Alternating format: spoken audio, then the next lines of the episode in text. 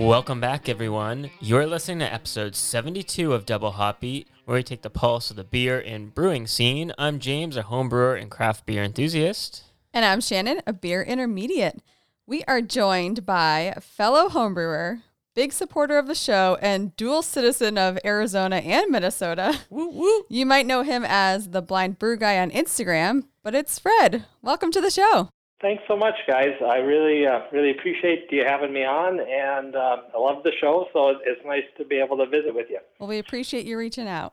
Always happy to talk to fellow homebrewers. Well, I figured if you wanted to uh, get a couple states covered with your uh, home brewer from every state thing, I was, I was your guy. Yeah, James says we can't count you as two, though. Okay. But I, I, I say differently. But James, we're having a debate. we, we, li- we like that thought process, Fred, you know, but I think the value you bring, I think you're you want to pick a state, right? So I think okay, well, you got to pick might one. Well stick with Arizona then. That's uh, that's actually my residence. So okay, check it off the list. I was hoping okay. you'd pick Arizona because I don't okay. know too many Arizona homebrewers out there. So I'm gotcha. I'm happy that you're in Arizona, and I have some fun facts for Arizona. So if you had picked Minnesota, then maybe Shannon would have had to try and come up with something because I would have had nothing. Okay. So thank you, Fred. I appreciate that. Not a problem. Okay, well, let's just get right into it and start off with what we ask all of our homebrew guests is how did you get started into homebrewing? I first homebrewed with my brother back in the late 80s. We did a couple batches together, just the canned pre-hop stuff, and it didn't turn out very well. We, we tried it, kind of, kind of knew that the process was there anyway, but fast forward to about 2017, I was retired from work uh, because of my eyesight. So I was looking for a lot of my hobbies. I was kind of having to give up. Um, I did a lot of hunting, fishing, camping. I still do some fishing, but I needed something to fill my time with. And I like craft beer. And I think my wife might be sorry, but she, I talked her into letting me get a Mr. Beer kit. And so I, I brewed that. Uh, we are actually were in Minnesota. We we spent the summers in a campground at that point. So I uh, brewed. Or you can't really call it brewing, but I, I heated up the stuff on on my grill out on the deck and put it in the little Mr. Beer keg thing and let it sit in a cooler for a couple weeks and then I bottled it with their plastic bottles and I know I oxidized it, but anyway, give it a drinkable. It, it, barely, but you know how it is. I was not gonna not gonna be deterred by the fact that it tasted a little funny, um, and, and the rest is history. I just started.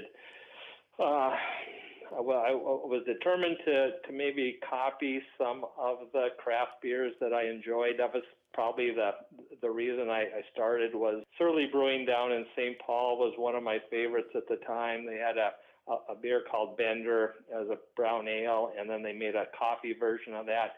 I was really trying to duplicate their, come up with something close to their beer. Over over the years, I kind of abandoned that. Now, you know, I, I, do more of my own thing. But but I started out pretty much just trying to to clone uh, some of the different craft beers and uh, and try to improve that way. So that was the start. So I guess when you saw on uh, our Instagram uh, our post about our little experiment with the Mr. Beer kit that was uh, way past the best by that date that our, our friend had just he had found in his basement, must have brought back those memories for you of well, that kind of no, experience. And and it brought back even some more recent memories because uh, this winter I had a couple cans of stuff that I had bought back in 2017 when I first started that I I started doing five gallon extract batches after that.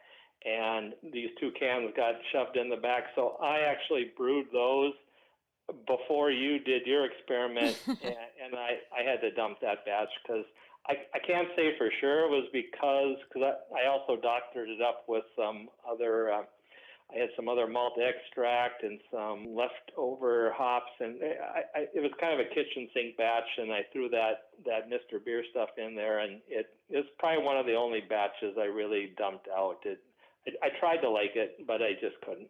I hear you. That that happens a lot where you you just try so much to make it work, and then you know it just doesn't work. Yeah. And that's just home brewing, right? You have to just accept it sometimes and be like, okay, well, move on, move on to something else. Yeah, and that's why I really started when I went to all grain. I was using kits, uh, you know, pre-made, made-up kits for a while, and and what, that really helped me get my confidence that okay, I now I can make good beer. I mean, people people were actually telling me it was was good that that weren't necessarily related to me. So that gave me the confidence that okay, I you know I can make good beer. So then then I felt then I started feeling more comfortable going back to where I was uh, doing a little experimenting and, and mixing things up with my own recipes. But it took a few of those of those all grain kits to, to kind of give me some confidence again. So obviously it's been five five years now, if I did my math correctly. Yep, 22 it's- minus yeah, 17 almost is five. exactly. Yep, yep, yep. And so, from the people that don't know you from Instagram and couldn't tell by your name, you are losing your vision. So, what is your current setup like, and how, if if you've had to modify any of the equipment that you're using that might be different from um, people who Well- don't have an impairment, how does how does that work for you? Sure, it was it was a process uh, to to find out what worked for me. Um, I like I say started with extract on this, and I was brewing on my kitchen stove, and my wife had to help me, and she wasn't she wasn't that thrilled with the smell and the mess, and and uh, that so- sounds so- familiar. one one of my first one of my first things was to move outside. So that that way, at least if I made a mess, the garden hose would would take care of it. So I moved outside, uh, got a propane burner, a ten gallon uh, kettle, and I still made some extract batches. Um, it, that was messy though. Too. Just liquid extract is just messy. I maybe Mhm. not for other people, but I ended up with extract all over the place my so my daughter who who also brews bought me a five gallon all grain kit and it's it's a recipe I still kind of make today on my own but uh, it it was uh, it's a black a black ale. It's kind of a a, a Belgian double but it but uh, modified a little bit. But anyway she bought me that. I did um, a brew in a bag tried that and it turned out it turned out pretty good. And and the process was wasn't bad for me. I still need to modify things upgrade to a to a better kettle that had a ball lock valve and and a temperature gauge on it so i could uh, keeping track of temperatures is really difficult um, I have to use a magnifier, electronic magnifier, and, and I can read the dial on the kettle now. I struggled with, you know, sticking the dial thermometers into the into the kettle, but the, then the steam hits you in the face, and you can't you know you can't read the Yeah. dial. I tried electronic floating ones. They didn't seem to be very accurate, so I, I struggled with the temperature until I until I got this kettle uh, uh, with the built-in with the thermometer built into it, so I could uh, I could start managing temperature a lot better. And I think it's really interesting too that the the difficulties you've been talking about that I think every homebrewer has experienced that not in the same way, but also you know something to consider when you're getting your homebrewing set up on temperature control, trying to find something that works for you, works with your style of brewing. And I think that you just made a great point of no matter who you are, what kind of impairment you might have, that you can still homebrew. And I think that's incredible. Yeah, no, it's just a matter of it's just finding a process that works for you and, and overcoming, you know, some some of the obstacles. So I mean, I used to have to have someone either either my wife or my daughter. uh, Both my daughters help me brew too. Even simple things like weighing weighing out ingredients and hops was uh, until I got a scale that I could use with. Uh, I actually I actually use my my phone camera and flip the colors around, and then I can see the scale reading. So I can do all that myself, but it took quite a while to get to that point. So it's just Mhm. it's just little things that need to overcome. And and like I say, I, I had help for quite a while, so I could still do it even even when some of those things were more of a struggle. But then then I just figured out ways to to to get around that. Like I auto siphons were really difficult, which is kind of the reason I have my current setup too, because uh, I, I can gravity flow everything. Don't have to worry about spilling as much, things like that. So, so yeah, it's just a lot of little things. But you know, the main thing was just uh, okay, start brewing, figure out the process, and then see what I needed to do to modify it so it worked for me. You are the true MacGyver Well, uh, of brewing. I don't know about that, but I try. I was gonna say I would probably award Fred the first like Mac- like true MacGyver of the five year period. That and when did you start your Instagram page where you were sharing your homebrewing experience in addition to your craft beer experience with restaurants and breweries? When did you start start that out? I, I want to say it was two, sometime in 2019, and and that was my my youngest daughter Melissa that that brews with me, and she she had an Instagram page. I think we were brewing together, and she took a picture to post, and I asked her what she was doing, and she said, "Oh, I just have this Instagram page. I keep track of what I'm brewing, when I'm brewing, things like that." And she said, "Oh, do you want me to set you up one?" And I said, "I guess so. I don't know what to do." and so she set it up for me. I came up with a name and just started posting, you know, just pictures of my home brewing, and and then then I started doing the craft because I wasn't brewing all the time. So I was like, well, I'll post some of my craft beer too because uh, I started getting followers, and you know, some of them were home brewers, some of them were just craft beer uh, drinkers, and and uh, so I I just just started posting stuff. I like to tell people now. I, I guess I I'm blind and I brew beer, so why wouldn't you want to follow me? People want to see what's going to happen next. I guess so. Speaking of what's happening next, I saw on your Instagram that you built a guillotine for brewing. Well, it's so it's it's nicknamed the guillotine. I I did not do that. I built my first one back in Phoenix, and I I have a couple. Well, I have I have followers around around the world. There a couple of them were from France, and they commented on it and called it the the guillotine, and and I didn't really think of it like that, and and I wasn't adopting the name until other people started calling it that too. So I finally just gave in, and, and that's what I started calling it. But that that was basically my brew station. I, that's what I what I always called it, and it started out as just a platform that raised up my uh, my burner, my kettle, high enough, like I said, to gravity flow from the kettle into my fermenter. So I didn't have to siphon anything, didn't have to to mess with that. So I built the platform, and then I used to have a, a just take a ladder and set it up over the platform, and I would use that with a rope to and a pulley to lift my grain bag out of the out of the kettle and let the wort drain out of the mm-hmm. grain bag and back into the kettle. It was really inconvenient. If you can imagine, an eight foot ladder, I'm hauling it, trying to, to knock anything over. and then it was in the way when you're trying to actually do your hop additions and, and all that. So during COVID, I didn't have much else to do. We were at home and I had some scrap lumber, so I thought, well, maybe I should just make a little frame above this above my platform, and I wouldn't have to use the ladder anymore. So I, I whipped that together in an hour or two, and and then I got a ratcheting. It's called a ratcheting tie down, but it's a pulley that locks, so I could just lift the lift the grain and and uh, let it let it hang there, and it would lock in place as opposed to trying to tie it to one of the rungs on the ladder.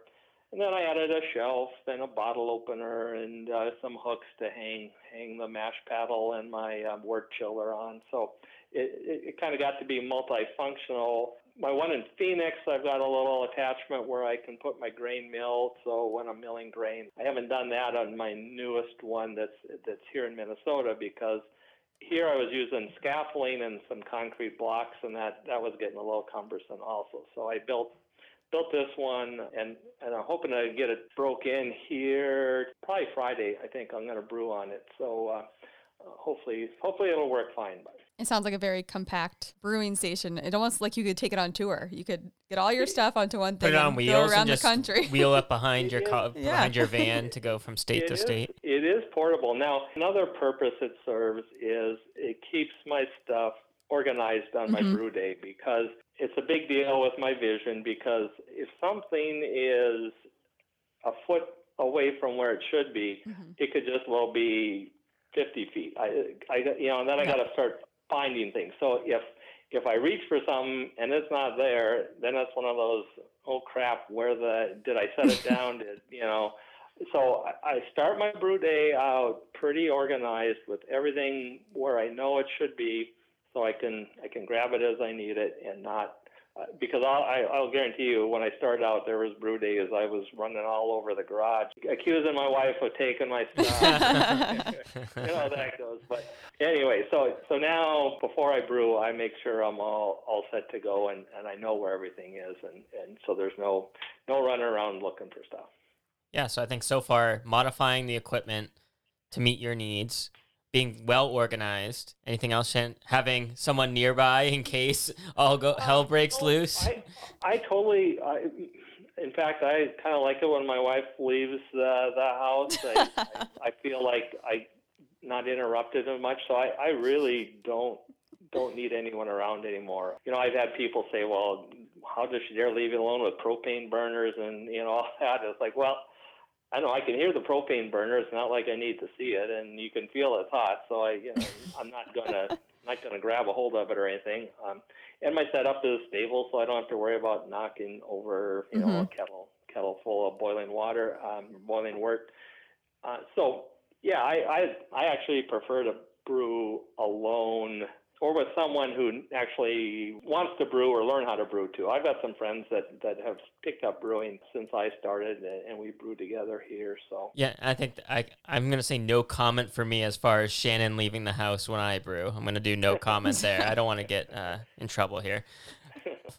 And being a father, uh, I now kind of I was really drawn to your story too, Fred, because of your relationship with your daughter and kudos that she's a home brewer as well. That's awesome, and I hope my daughter becomes a home brewer. But so, how has your relationship with your daughter changed or evolved as a result of this home brewing hobby that you started? I don't know that it's changed much. I, I've I've I've got two daughters. My, my youngest one is the one that brews, but my my older one probably would also, but but she's got two daughters and her husband coaches football, so that takes up a lot of time. The home brewing kind of started about the same time, but on different tracks. I started mine. My daughter Melissa started uh, brewing one gallon all grain batches, so just small batches. But she was doing all grain uh, before I was, so and she's the one that that got me started into all grain also. But then she started started brewing bigger batches because a one gallon batch you get like 10, 11 mm-hmm. bottles of beer. You know, you're going through all this work, and if it's good, well, it doesn't last Yeah. long. And so she then she moved up to three gallon. By the time I was brewing five, and then uh, then we both just started basically doing five five gallon batches because we both had kegerators, and uh, you know, five gallon batch fits fits perfect in a in a corny keg. So we, we definitely spend a lot more time talking about beer and brewing, you know, but it didn't really change. It's just something else for us to, Mhm. to, to do together. But we'll all get together and, and brew, you know, uh, and sometimes we'll do a double batch if, if she comes down to Phoenix.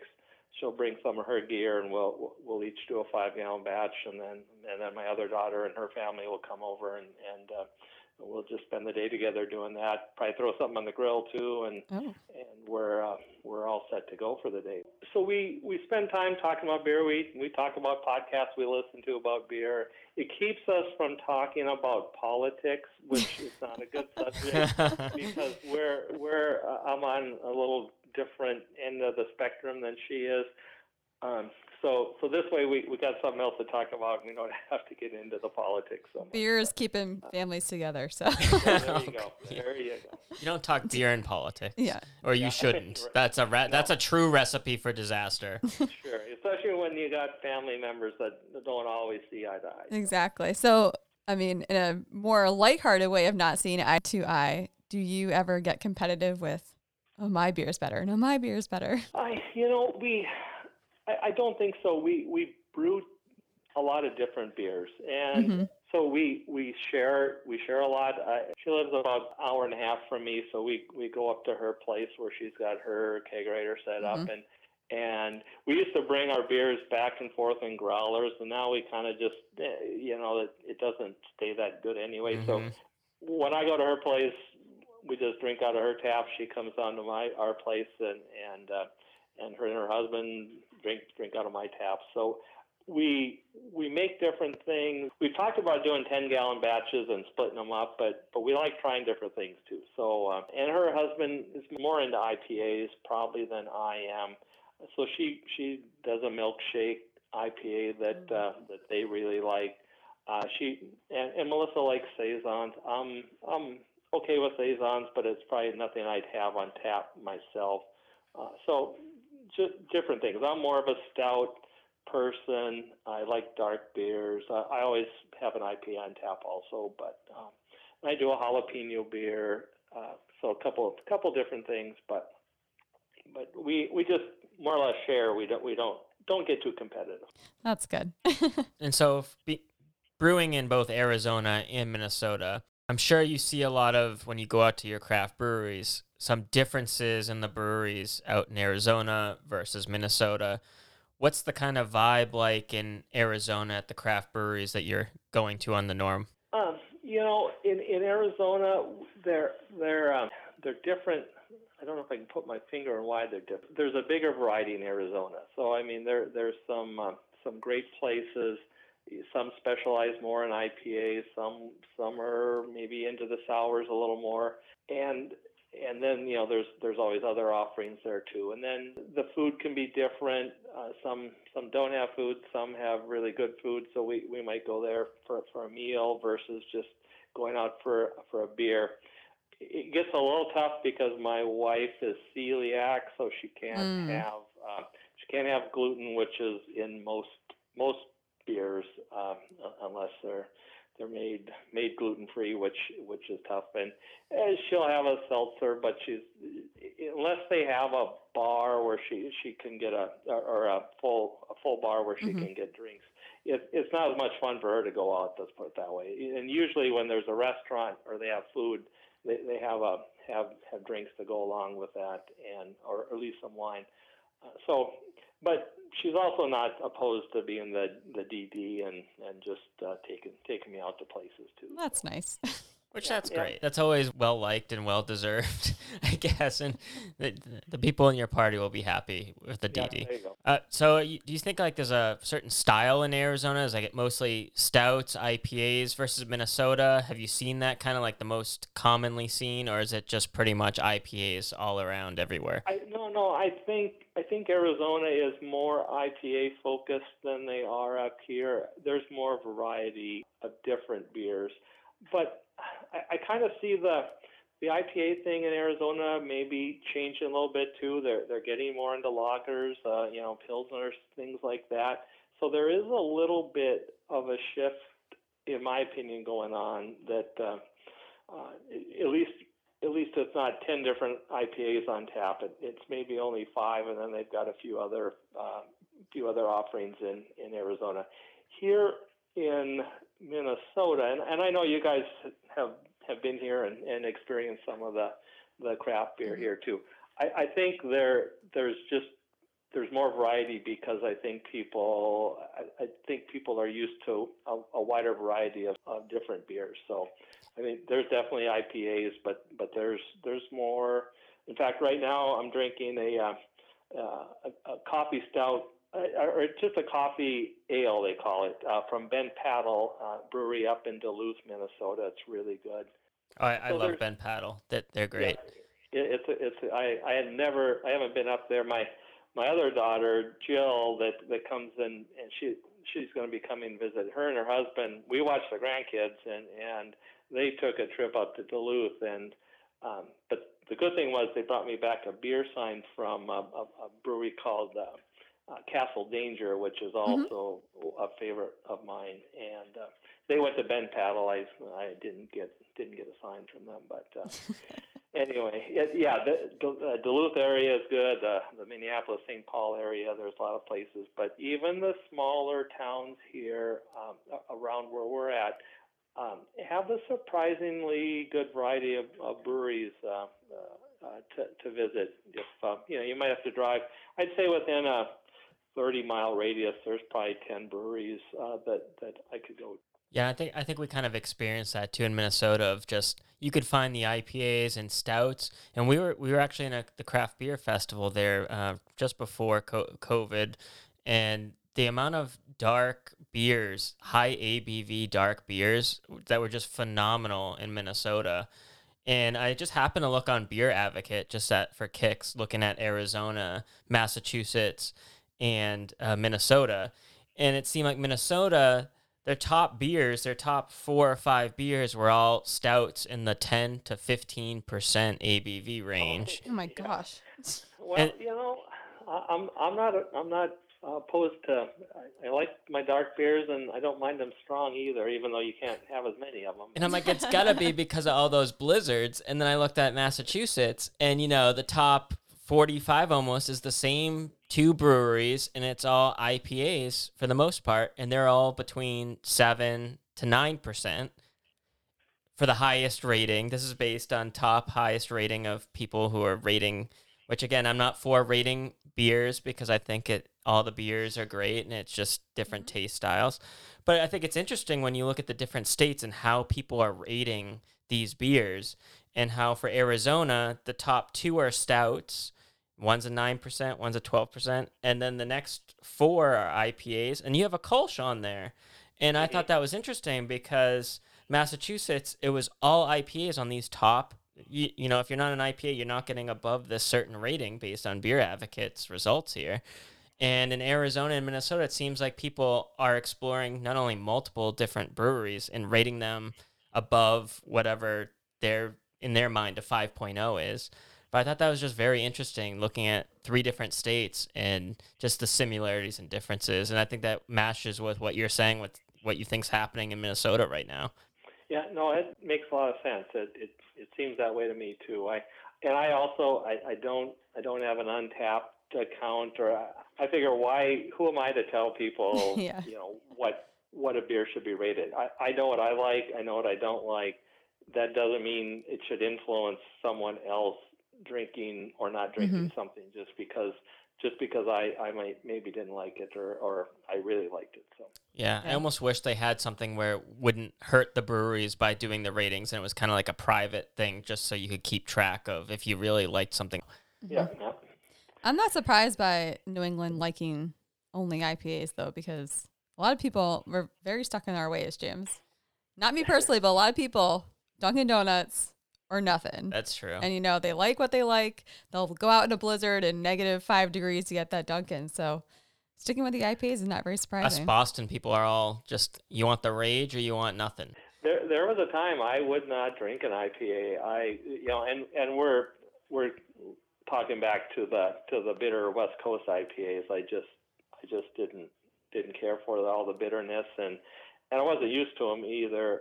So it took a while to acquire a taste for it. Now I've never brewed a New England IPA, just not because I, I I got some in, I have some in my fridge right now, but I don't. It's just something I wanted to brew and have on tap, my uh, you know on, on my home kegerator. So, um, but but I, I you know I, I like the I like the hazies and and it, it's fine to go out and have one, try one, but it, Mhm. it's uh, it's nothing I drink a lot of.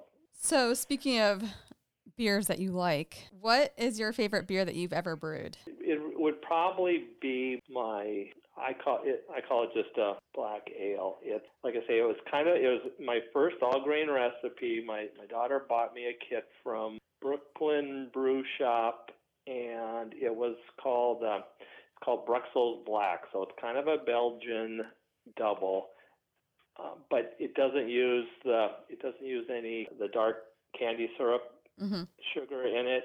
It uh, it uses some black patent malt and honey to maybe kind of mimic the same thing. Uses a Belgian uh, dry ale yeast, and um, that was that was kind of the beer that I made that got me started in all grain. It also turned out great, so it gave me, like I say, it gave me the confidence to kind of keep going. And I, I started brewing that on my own. I almost always have it on tap. I rotate some other dark beers out, but that's that's probably my my uh, my favorite beer that I brew. And because we like to get a little fun on this podcast, if you were a beer, what style beer would you be? And then would you rather be canned or bottled? I would definitely be an imperial stout, and I would be in a bottle, 750. That's Ah. awesome. Yes. That Fred, that is the answer I've been waiting for. Because you don't want to say, you know, I'd be a beer and I'd be canned because no one wants to be canned. You know? I want to be canned. You want to be canned? I don't think so. no, I just got your joke. Never mind. So I do my own drum rolls on this podcast now, even though she's got the button because it's just she she hasn't warranted it yet. I have to. I only dole out the. Fred Fred But, um, got my joke really quick. Yeah. Fred was on it. it. It must be the the fathers here, But that could be. the dad jokes. I like, don't know. The tired mom brain is not catching up with your jokes. Yeah, When you've gone out to a brewery, is there any beer that you've tried that you didn't think you were gonna like that you ended up really enjoying?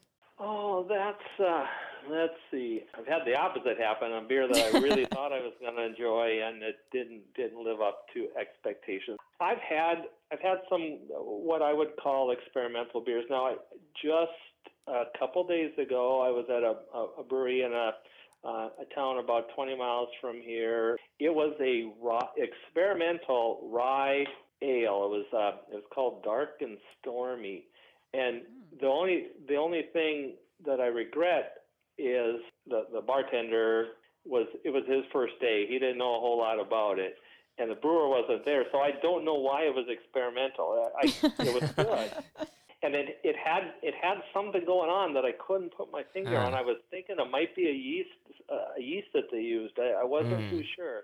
It had a little bit of a saison thing going on, but I I don't know if that was just the rye or so. Anyway, I, I regret that the that the uh, I, I did really enjoy it. I was wasn't too sure when they said experimental, but they uh, I regret that the brewer wasn't there. So hopefully I make it back there and I can find out what what the experimental part was. So because it even said on their in parentheses on their menu experimental. So Huh. they, they they had something going on that that they were trying different. I just don't know what it was. You're like, what's in the box? yeah, those are the ones that I look for on the menu. It's like experimental, which is like you'd think it's gonna be good, but they want that feedback. So it's like maybe it's the new recipe, maybe it's a new varietal of hop that they're trying out, maybe it's a new yeast strain that they're trying to get a house yeast. May- I Yep. think I think you're right on on that. I think I think that's that's something I go for too. When I see the, ro- I, I always ask what the what the brew staff is most excited about because usually they'll be honest. And if you're going to the right establishments, they're not trying to push you into the one that's been on the tap the longest. But yeah, I think I think it's a great thing to look for the experimentals, and hopefully you find out that mystery because we'd love to know. And I'm definitely into. Uh, I I do when I go to a new brewery, especially. I I'll get a flight because that way I get to try, see see what they got, see what I like, um, and not just get locked into one. And then then if I want to have have another, you know, have a pint of something else, Mhm. at least I I kind of. And I know most most of them will give you a, a taster, but I'd rather have a, a little bigger pour just to to to try them out, give them give them a chance and see see what's what with them. So Yeah, I'm pro flight too. Uh, being a brew tender as well, I, I used to always recommend a flight. And again, like offer taste, I would offer tasting to see if I could get them to something if they said they enjoyed the Kolsch style. But I figured, okay, they might like this that's got a similar yeast. Let's give them a try that, like a little tease, and then we'll get them a flight because otherwise they might just pick uh, everything that they know. Um, again, some people say like you can't get the full beer flavor out of a five ounce pour. Again, I think it's like you said, you want to have another, so that's the best way to try a good amount from a new place. So I think that's a great strategy. no, it works. Uh, it, it works uh, hard. It, sometimes it's just hard narrowing it down to enough, uh, you know, four or five for a flight. Anyway. Yeah. It's a little easier for me because I only like about two or three styles of beer. So, Yeah. and Well- they because we're in such a heavy IPA area, Yeah. when I go to a brewery, getting a flight can be hard because there might only be one or two beers that are not Yeah. IPAs on the menu. And so Right. then I'll have to, I mean, then I'm forced to go outside my Or they don't do flights. yeah, or they don't do flights. Yeah. Or you go to Kauai in Hawaii and they have like a flight that was like we had like what It was ten Taste each? the Rainbow, James. Yeah, it was Taste the Rainbow. There was like at least ten in each flight. It was inc- incredible. Wow, Yeah. well, that'd be nice. Yeah. Taste the Rainbow. That's what it was. You're right. Someday we'll go back and have that rainbow again. We'll see. Okay. Well, before we wrap up today, is there anything that you would like to plug? Do you want to remind people of your Instagram? Well, if they, if they want to come and check out my Instagram account, uh, it's at Blind Brew Guy. So that's really the only social I'm on, just because that's that's what I do. I, I, I, I like I like meeting people there. I, I, I actually interact with quite quite a few people, probably more than I should be, but it's, it's just the way it is. So I, I've met I've met a lot of great a lot of great friends. Some I've met in person at, at beer festivals and stuff like that. After we've uh, become friends on um, on on Instagram, and then you know visiting with with with you guys and other podcasters, uh, just to yeah, talk talk about shows, talk about ideas for shows, Mm-hmm. things like that. So so I do spend a lot of time on Instagram. If anyone wants to check it out and and say hi, I'll I'll, I'll be there. So. Okay. Uh, other, other than that, I don't have much else to plug. I, I'm pretty uh, pretty much non-commercial. I, I don't I don't sell anything. I don't advocate anything other than you know enjoying homebrew and, and have a have a beer when you when you can. So thanks again, Fred, for joining us. When you're in Massachusetts next time, shoot us a message and maybe we can get together at a local craft brewery and have some fun. Yeah, Yeah. if if I if I ever make it that way, I, I lived out in Washington D.C. for eight years, so I could have could have made it up there at some point, but. Uh, You're on the East Coast. Well, we, we appreciate you coming on and for sharing your story and for letting other people know that with an impairment, you can still homebrew. You can still make it work for you. So we appreciate you sharing your story. Okay, no, thanks for having me on. I, I really enjoy talking to you guys in person, uh, or, or at least this version of in person. So it's it's uh, I love the show, and uh, you guys you do a great job. Thank you. And this is where I, t- if I had a nice little graphic of the United States, I would just mark Arizona, and there would be Fred, the blind brew guy. Mark it. There you go, Fred. You just won yourself a state. Thanks a lot. Thank you. Okay, well, we are always looking for homebrewers just like Fred to come on the show and share their story. So if you are interested, shoot us a direct message on Instagram at Double Hopbeat Podcast. And remember to follow us on our Instagram page because that's how we reach new homebrewers like you. And also rate, review, and subscribe. We would really appreciate it if you would go out there and do that. This has been Double Hop Beat. Catch you on the brew side.